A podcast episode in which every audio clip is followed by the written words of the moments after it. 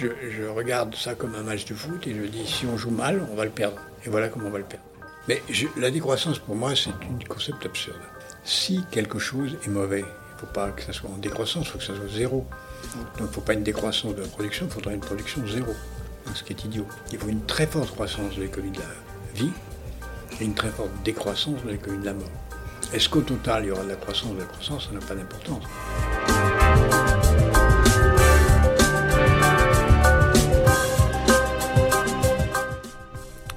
Bonjour, je m'appelle Louis Pelé. Bienvenue dans le podcast Think the Growth, Penser la décroissance. Ce podcast a pour objectif de mieux comprendre ce qu'est la décroissance afin de mieux l'accepter et anticiper. Aujourd'hui, dans ce 15e épisode, je suis allé à la rencontre de Jacques Attali, un penseur et écrivain. Avec Jacques Attali, nous allons parler de son dernier livre, Le Monde, mode d'emploi, de comment analyser 1000 ans d'histoire afin de faire de la prospective jusqu'en 2050, de l'ordre marchand de l'économie de la vie et de la mort, de sa réaction suite à la lecture du rapport du GIEC et bien sûr de la décroissance. N'hésitez pas à vous abonner au podcast, laisser de petites étoiles et un commentaire sur votre plateforme préférée, mais surtout, surtout, à en parler autour de vous. Ces petites actions permettront de mieux faire connaître le sujet de la décroissance. Bonne écoute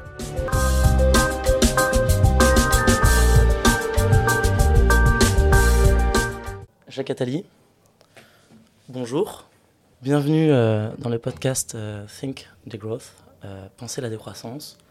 Euh, je vous propose pour commencer de vous donner l'opportunité de vous présenter tel que vous le souhaitez. Je m'appelle Jacques Attali, point. Qu'est-ce que vous faites dans la vie?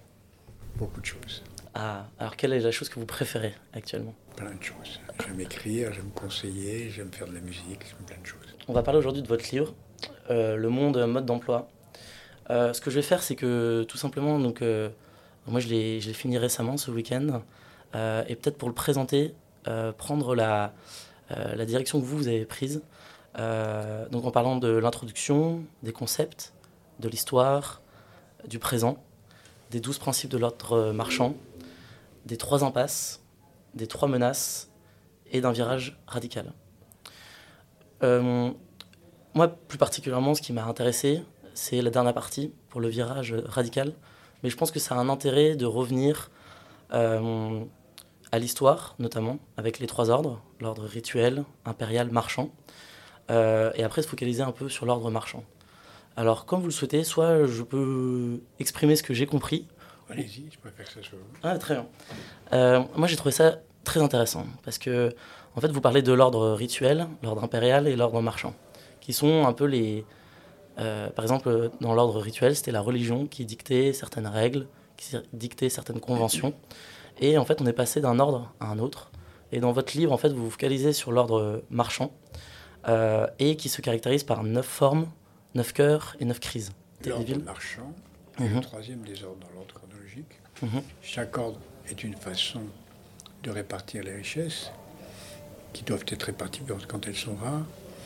Et euh, la façon dépend de la légitimité du pouvoir. Le pouvoir de l'ordre rituel, c'est le pouvoir du religieux. Le pouvoir de l'ordre impérial, c'est l'ordre militaire. Et dans l'ordre marchand, le pouvoir, c'est la- c'est le marchand. Et le mécanisme de répartition des richesses, dans ce cas-là, c'est la monnaie. Et cette, euh, cet ordre marchand, souvent, ce, euh, le, le pouvoir est centralisé dans des villes, dans des ports. Euh, donc pour les nommer, il y a Bruges, Successivement. Oui. successivement, exactement. Donc d'abord, il y a eu Bruges, Venise, Anvers, Gênes, Amsterdam, Londres, Boston, New York et Los Angeles. C'est ça. Euh, et ces villes, en fait, elles orientent l'innovation, la culture, les mœurs, les statuts de l'homme et des femmes. Euh, Et elle contrôle euh, l'essentiel de la finance, elle fixe les prix, elles sont les, les vraiment les, les vrais patrons du monde à cette époque-là. Vous m'interrompez, mais euh, en tout cas, c'est l'ordre chronologique de votre livre. Après, donc, on parle un peu du présent, d'aujourd'hui, en 2023, où est-ce qu'on en est. Donc, c'est intéressant parce qu'effectivement, on a l'impression que le livre vient d'être écrit. Vous parlez de ChatGPT, euh, de TikTok, ce genre d'éléments qui, effectivement, euh, sont vraiment euh, au cœur des sujets actuellement. Ensuite, vous parlez des 12 principes de l'ordre marchand. Mais moi, ce qui va m'intéresser, effectivement, c'est lorsque vous commencez à faire de la prospective. Et tout ce principe, c'est quelque chose que je déduis de l'analyse du- des mille ans du passé, et je, je dis que si ces douze principes sont valables sur mille ans, ils sont vraisemblablement valables sur les 30 ans qui viennent, puisque mon livre, c'est une tentative pour voir ce qui peut arriver dans les 30 ans qui viennent. Ce qui fait qu'on va vers 2050. Euh, et euh, quand on essaie d'imaginer qu'est-ce que va être 2050, on se retrouve face à des impasses. Mhm. Euh, peut-être j'aimerais bien que vous les citiez. Il y a trois impasses qui vont être à la fois successives et simultanées. La première, c'est la tentative des États-Unis de garder le pouvoir. Ça ne marchera pas pour des tas de raisons économiques, géopolitiques, culturelles. Ils seront, ils seront encore une superpuissance, mais pas la superpuissance. Deuxièmement, il y a la Chine qui va essayer aussi, mais qui pour d'autres raisons n'y arrivera pas, en particulier parce que une des douze lois, c'est que une superpuissance est toujours en voie d'évolution vers la démocratie, ce qui n'est pas le cas de la Chine. Et si la Chine évolue vers une démocratie, ce sera à la fois très bien, mais en même temps très chaotique au début, donc il n'y aura pas une superpuissance. Et donc je crois que le troisième impasse, c'est qu'il n'y aura pas de superpuissance, que ce sera le marché qui dominera le monde avec tous ses excès et ses difficultés. Euh, et aussi, il y a trois impasses, mais en découlent trois menaces mortelles. Trois formes de suicide, oui, trois menaces mortelles, parce que comme le monde ne sera géré par personne, qui aura un grand chaos, il y a le grand risque d'avoir trois évolutions qui tournent très mal. D'abord le climat, si on n'est pas capable de mettre en place une vraie conduite de l'action internationale, on aura une augmentation de notre température avant 2050 de 4 degrés, ce qui en moyenne, ce qui veut dire 8 en réalité, parce qu'il faudra voir les, amplitudes.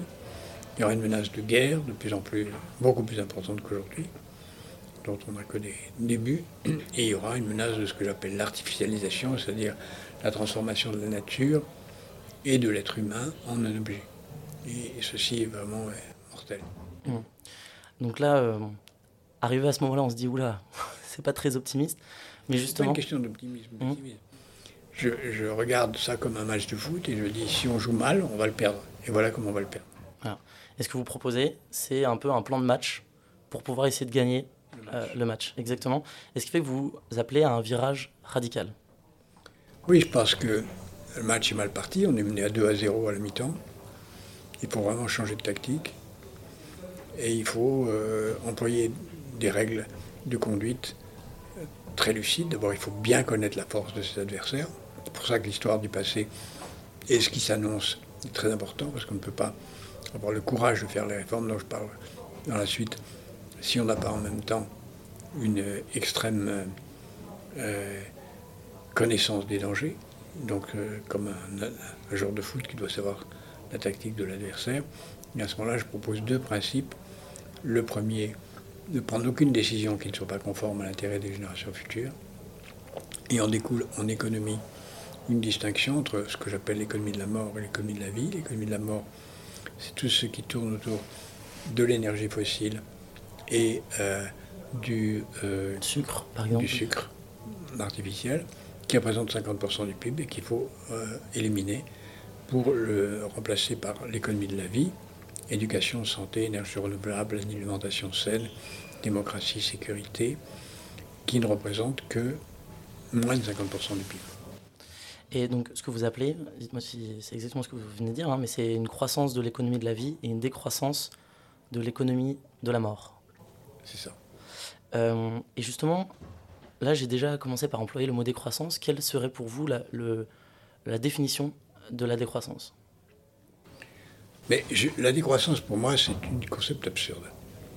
Parce que euh, si quelque chose est mauvais, il ne faut pas que ça soit en décroissance, il faut que ça soit zéro. Donc il ne faut pas une décroissance de la production, il faudrait une production zéro, ce qui est idiot. Donc pour moi, euh, d'autre part, le, PIB dont on parle de la décroissance, ça n'est qu'une mesure parmi d'autres. Donc pour moi, il faut une très forte croissance de l'économie de la vie et une très forte décroissance de l'économie de la mort. Est-ce qu'au total, il y aura de la croissance de la croissance? Ça n'a pas d'importance. Ce qui compte, c'est que l'économie de la vie c'est-à-dire la santé, l'éducation, l'alimentation saine, les énergies renouvelables, la finance qui va avec, la sécurité, la démocratie, la culture, tout ça doit être en forte croissance. Mm-hmm. Quand on parle de sobriété, je trouve ça totalement absurde, mm-hmm. parce qu'il ne faut pas de sobriété dans l'économie de la vie, au contraire. C'est très clair pour moi, et euh, vous avez utilisé notamment euh, l'indicateur euh, décroissance du PIB. Et selon vous, quel, donc, a priori, vous utilisez ce même indicateur lorsque vous parlez de la croissance de l'économie de la vie et la décroissance de l'économie de la mort. Mais quel autre indicateur, je sais que vous en citez dans votre livre, quels autres indicateurs sont importants à suivre selon vous? Euh, je, lis, dis dans le livre qu'il y a beaucoup de tentatives qui ont été faites pour mesurer autrement. Euh, il y a une vingtaine de, mesures. Il y a les indices du développement durable, il y a le Human Development Index, il y a l'indice de l'OCDE, il y en a plein. Il y en a un qui a été développé par ma fondation, l'indice d'économie positive, qui mesure en quoi un pays euh, est utile aux générations futures. Ça, c'est des indices beaucoup plus utiles que les indices proprement du PIB. Donc il faut regarder ces indices d'une façon plus sophistiquée et se calquer sur des indices dont on peut vouloir la croissance et des indices dont on peut vouloir la décroissance. Thank you.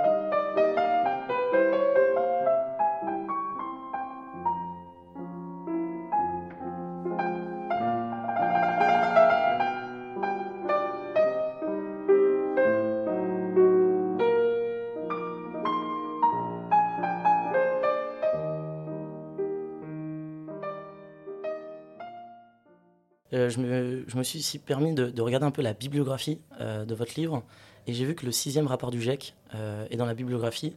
Donc je voulais savoir un peu quelle réflexion vous a amené suite à la lecture de ce document. Plus inquiet que jamais. plus inquiet que jamais. Plus inquiet que jamais parce que le rapport du GIEC confirme que la situation est extrêmement grave. Mhm et en même temps très optimiste parce que parce qu'il nous montre qu'il euh, y a des solutions. En particulier euh, des solutions technologiques, des solutions de réformes diverses, et il nous donne des pistes de solutions. Mais ces pistes que je reprends dans mon livre supposent d'aller très très vite. Hmm. Euh, et peut-être justement en parlant de ces pistes, moi j'avais quand même une question, et là de revenir un peu en arrière dans l'histoire. Est-ce que depuis l'apparition de la révolution industrielle, on a plutôt connu une croissance de l'économie de la mort ou une croissance de l'économie de la vie bah, Depuis le début de l'économie industrielle, c'est l'économie de la mort qui a cru plus. On a fait plus l'économie du charbon, l'économie du pétrole que l'éducation, la santé, l'alimentation saine. Au contraire, on a tout fait pour détruire l'alimentation saine. Parce que l'alimentation occupe du temps qui n'est pas euh, utile à produire. Et malheureusement, l'économie de la mort est plus rentable que l'économie de la vie. Donc c'est l'économie de la mort qui s'est développée. Mais l'économie de la vie s'est aussi développée puisque l'éducation a beaucoup progressé, la santé a beaucoup progressé, la démocratie a progressé. Donc les deux ont progressé. Mais l'économie de la mort plus vite. Et justement, par rapport à, cet ordre marchand, j'aimerais bien revenir, euh, euh, et c'est notamment lors des, trois impasses, a priori, à 30 ans, vous ne remettez pas en cause cet ordre marchand ou au contraire, il va peut-être être remis en cause? Je pense qu'il sera progressivement. Que, pour remettre en cause l'ordre marchand, il faut sortir de la rareté. Parce que la rareté, il faut bien la gérer. Soit vous la gérez par la dictature, soit vous la gérez par euh, la démocratie, soit vous la gérez par le marché. Mais de toute façon, ça reste marchand. Le, marchand, c'est, le marché, c'est marchand. Et la démocratie euh, suppose quand même un marché pour répartir les biens, les biens publics, euh, qui sont supposés définis par la démocratie, mais qui supposent quand même des échanges monétaires avec le marché qui fournit certains des biens public. Donc je pense qu'on ne peut sortir du, marché, de, du marché, de l'ordre marchand, que lorsqu'on aura atteint l'abondance. L'abondance de l'énergie, peut-être par des technologies radicales. L'abondance de l'information, lorsqu'elle sera objectivement gratuite pour tout le monde, c'est possible. On n'en est pas là. On n'est pas là. Et, et, a priori, ça va pas être, cette abondance ne va pas arriver d'ici les 30 ans à venir? Non. D'accord. Aussi, j'ai l'impression que la planification, c'est quelque chose qui est cher, ou du moins c'est quelque chose qui va nous permettre de gérer ce virage radical. Euh, Et comment planifier? Parce qu'aujourd'hui, enfin, comment planifier? Ah, Planifier, euh, c'est ce que j'appelle paradoxalement aller vers l'économie de la guerre pour faire l'économie de la vie. Donc il faut une mobilisation générale, comme quand on entre en guerre et qu'il faut vraiment tout mettre le paquet sur la production d'armement. Là, il faut mettre, tout mettre le paquet sur l'ensemble des secteurs de l'économie de la vie. Mm-hmm. On ne le fait pas. Donc, ça veut dire le planifier, dire dans un an on en est là, dans deux ans on en est là, dans trois ans. Mais pour aller à marche forcée vers la mutation de l'économie de la mort. Très, très clair. Et euh, vous en parlez un peu, mais je voudrais savoir un peu comment vous arrivez à situer euh, la neutralité carbone à 2050, parce que c'est notamment quelque chose qui est, euh, sur lequel l'Europe s'est engagée, d'arriver à, être neutre en carbone à l'échelle de... Et comment on va réussir à accéder à cette neutralité carbone, à ce Graal, tout en... Bah, effectivement, on va développer la croissance de l'économie de la vie, mais aussi peut-être décroître un peu l'économie de la mort. Beaucoup, pas un peu, énormément. Énormément. L'économie de la mort ne représente plus que 20% du PIB. Et ça, c'est dans une volonté d'arriver à une neutralité carbone, ou pour le coup, c'est quelque chose que vous dissociez totalement, euh, la question du carbone, de la neutralité carbone Mais la, euh, neutralité carbone est un élément de l'économie de la vie. Hum. Puisque le carbone, c'est l'économie de la mort, par le sucre et par les énergies fossiles. Donc la neutralité carbone, c'est l'élément essentiel de l'économie de la, D'accord. C'est le cap de l'économie de la vie. C'est une des dimensions. Voilà. C'est la dimension climatique, mais ce n'est pas l'éducation, ce n'est pas la santé, ce n'est pas tout le reste. D'accord. Donc effectivement, c'est pour vous, c'est un cap. Enfin, c'est un, des, des, facteurs qu'il va falloir euh, vérifier, qu'il va falloir cranter en 2050, mais c'est pas le seul. Exactement. C'est un des éléments. Sinon, on aura très bien fait ce qu'il faut pour le climat, mais pas pour le reste. Ça ne suffit pas. Ça, ça me paraît euh, très clair. Peut-être euh, dans un, un dernier temps, on a parlé un peu de décroissance et j'aimerais connaître un peu, mieux connaître aujourd'hui quel rôle vous pensez jouer. C'est-à-dire qu'aujourd'hui, vous avez, à travers ce livre, vous êtes un écrivain. Oui. Donc, j'imagine, enfin, quel rôle vous avez voulu prendre en écrivant ce livre, Le monde mode d'emploi? Euh, Mon rôle est toujours d'essayer d'agir quand je peux, c'est ce que je fais avec la fondation et l'action que je mène dans les quartiers, où j'essaie de pousser l'économie de la vie dans la vie concrète. Mon rôle, c'est de, d'écrire et de conseiller pour dire ce qu'il faut faire. Et c'est ce que je fais maintenant d'une façon très systématique. D'accord. Donc il y a l'écriture et le conseil. Et a priori, c'est conseiller qui et comment?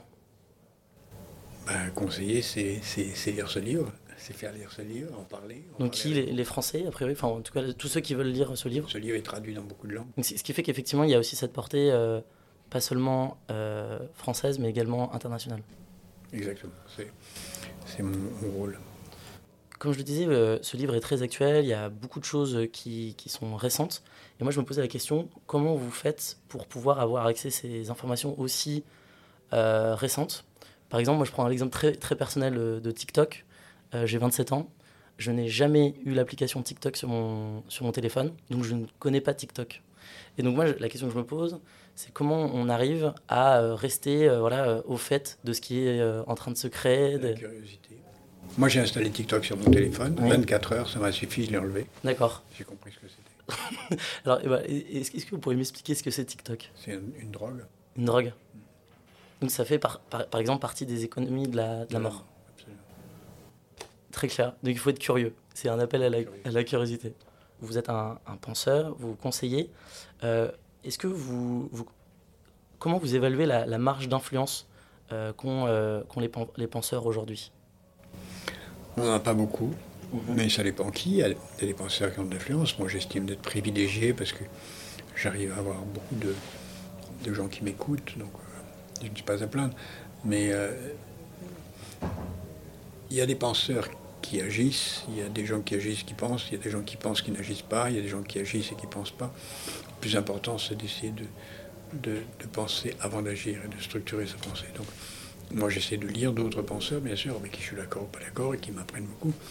Donc, c'est la nourriture croisée entre l'action et la réflexion qui est très importante. Mm, mm. Et, aussi, mais il y a trois dimensions que je vois euh, chez le penseur et j'aimerais connaître euh, votre point de vue. Déjà, quel est le rôle du penseur, quelles sont ses armes? Et quel est son impact? On ne peut pas faire des catégories comme ça. On ne peut pas demander euh, Marx, Pascal, euh, Gandhi euh, sont tous des penseurs, ils ont une influence complètement différente. Aujourd'hui, sans doute ont-ils moins d'importance. Les penseurs ont, peut-être pas tant d'influence que ça. Quel, rôle ils doivent porter pour peut-être avoir un peu plus d'influence? Ils doivent proposer des concepts simples. Mhm. Euh, ils doivent être très informés des- de la réalité des choses. Mhm. Ils doivent débattre avec le réel. Et ils doivent se coltiner avec le réel. Il y en a beaucoup qui le font. Il y a beaucoup de gens qui le font. ça. Mm, mm, très clair. Et euh, aussi, alors ça c'est une question un peu plus spécifique, mais je sais que sur les notions de décroissance, de transition écologique, il y a aujourd'hui peut-être, alors d'ailleurs ça, ça m'intéresserait de savoir si vous pensez que c'est un penseur, euh, Jean-Marc Jancovici, et c'est de savoir un peu comment vous vous situez par rapport à, ce- à cette personne. Je, je le connais très peu, mais euh, je trouve que ce qu'il dit est très intéressant. Mhm. Je ne suis pas toujours d'accord, mais ce qu'il dit est intéressant et il travaille. Et ça, et ça, c'est une valeur qui vous est chère? Ouais, on ne peut rien faire sans travailler. Merci, monsieur. Euh, Peut-être une dernière question, est-ce que vous avez un élément euh, qu'on n'aurait pas abordé, que vous aimeriez aborder ou... C'est ce que j'ai dit à la fin. Si vous voulez être sérieux, il faut travailler. Et vous avez travaillé pour préparer notre podcast, c'est bien. Vous trouvez? Oui. D'accord. Bon, Euh, Je suis souvent interrogé par des gens qui n'ont pas lu le livre. Ah, bon. Bon, en tout cas, on a essayé de mettre euh, voilà, 20 minutes euh, sur, cette, euh, sur cette interview. J'espère qu'en tout cas, vous avez apprécié ce moment. J'ai apprécié et je vous remercie infiniment. Merci. À bientôt. Au revoir.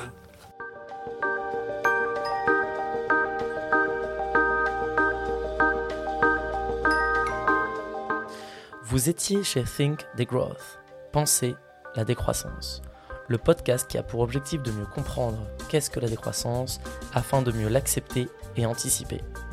Vous pouvez vous abonner sur toutes les plateformes et laisser des petites étoiles sur Apple Podcast et surtout, surtout, à en parler autour de vous. Enfin, rendez-vous sur LinkedIn et Instagram pour rejoindre la communauté, faire connaissance et nous partager vos retours.